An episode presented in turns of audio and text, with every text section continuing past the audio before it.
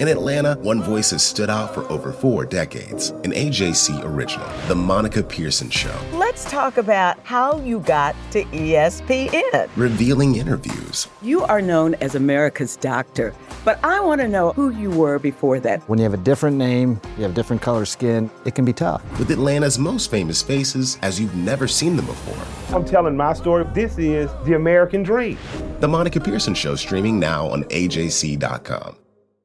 The AJC's trusted veteran political voices, Greg Bluestein, Patricia Murphy, Tia Mitchell, and Bill Nigut, are the essential source for Georgia politics. The Atlanta Journal Constitution's Politically Georgia. Sign up for the newsletter, download the podcast, subscribe to the AJC. Hey, everybody. This is Doug Roberson of the Atlanta Journal Constitution with another edition of the Southern Fried Soccer podcast.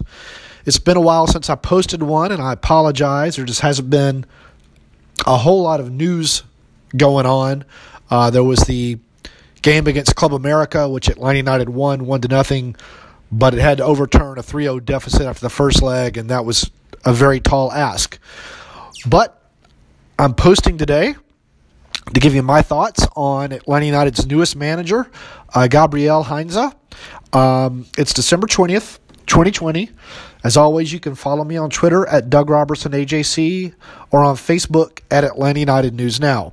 Uh, Heinze was announced by the club on December 18th, had his first availability in a teleconference uh, with several journalists today. I'm actually not in Atlanta, I'm on vacation uh, in Colonial Williamsburg, of all places, so I.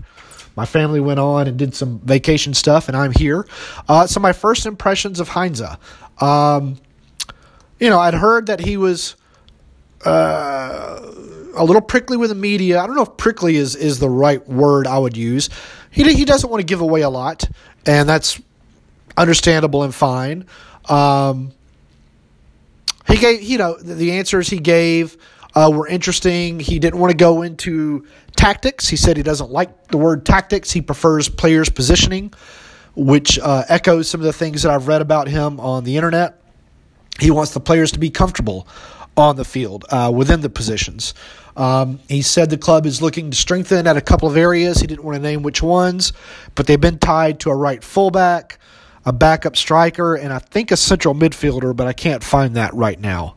Um, he believes in trying to identify and, and give opportunities to younger players, of which Atlanta United has several, including George Bello, George Campbell, Tyler Wolff, Jackson Conway, um, Barco. Uh, if you want to go into players who are older than 20, uh, Ismail Elfath is coming on next year as a center back, as a homegrown guy.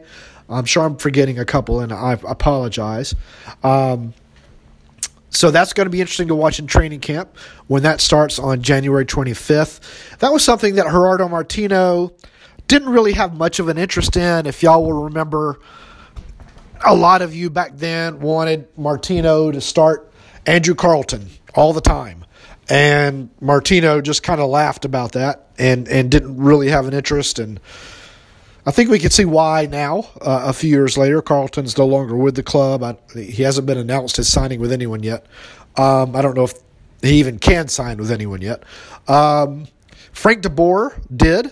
He started Miles Robinson, a player that Tata didn't really have an interest in starting, and was trying to start George Bello last year until he kept dealing with some injuries and, and couldn't start.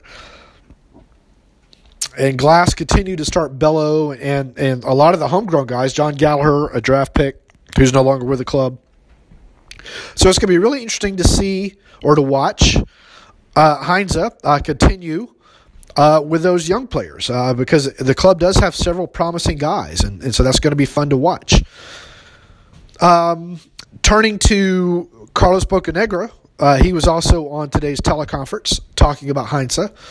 There wasn't a whole lot of new information uh, from Bocanegra that uh, was going to be anything different than the videos shared by the club the past couple of days. He said Heinze was the club's top target, which was interesting because in one of the videos, Darren Eales said they were going down to Argentina to talk to prospects, plural, not singular. Uh, but Heinze could still have been the top target in that case. Um, the conversations uh, had uh, lasted several months. They got special permission from the government, the Argentinian consulate, to travel to Buenos Aires to meet Heinze in person. They met in the same hotel that they met Miguel Almiron for the first time. Uh, so maybe there's the, some good vibes there.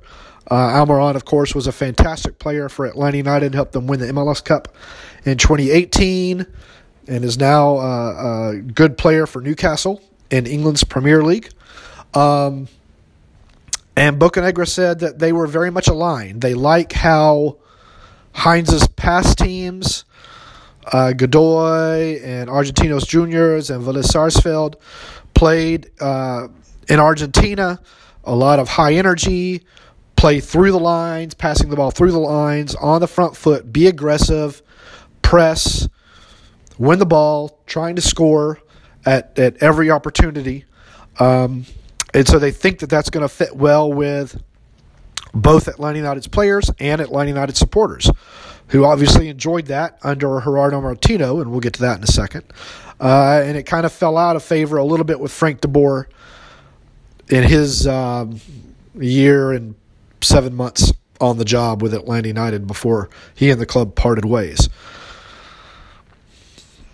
Heinze did not want to talk about tactics a lot. He said he prefers positioning, as I said before. So that's going to be interesting to watch. If we get to watch training camp, if there's still COVID restrictions in place, we're all going to be flying blind a little bit. So we won't get good examples until they, they have some preseason games, if they're even allowed to play those before they start their 2021 Champions League. I asked Heinze, I got the first question thank you to Chris Winkler, and asked Heinze about the tactics and how much he has been influenced by previous managers, Gerardo Martino, who of course also managed Atlanta United, and Marcelo Bielsa. And he did not want to get into that at all. He kind of swatted away that, said he, he has ideas from a lot of coaches. He was asked again about Tata, said he doesn't really have a relationship with Martino and did not ask him about this job. I found that a little bit surprising. Um, I would think that you would want to pick the brain of everyone, particularly when it's a you're moving to a, a new continent, uh, a new country, a new team, a new club, and a new league that has very, very different rules than every other club and, and country he's he's lived in and, and worked for. Um, that was you know one of Frank's frustrations with MLS was you can't just call up young players. They can't just join the first team and, and play. There are very specific rules that have to be followed and reasons that have to be met to allow that to happen. So I assume that Heinze has been briefed on that, uh, and he'll anticipate that going into this pending season. The club is. Uh, Heinze said that there are offers on the table to strengthen the roster at a couple of positions, uh, which I mentioned before. The transfer window won't open until January, so we'll see what Atlanta United is able to do. It does have three designated players for those who are new to MLS. Those are the high price transfers, high salary players. You can't have any more than that. So you're not going to see big names come in. Now, Atlanta United might be able to buy down Marcelino Moreno, which would enable them. He, Moreno is one of the team's DPs, which would enable them to add another DP uh, but really, looking at the roster, other than maybe defensive midfielder, it's kind of hard to figure out where that player might go. They could sell Ezequiel Barco, but I think the club would probably like to see Heinze get uh, at least a chance to work with the young player to see if he can bring out the best in him, which DeBoer and, and Stephen Glass uh, just couldn't do, and I, I, don't fault them. Sometimes it just, you know, uh, Tata really couldn't either. Um, and he got the best out of a lot of players.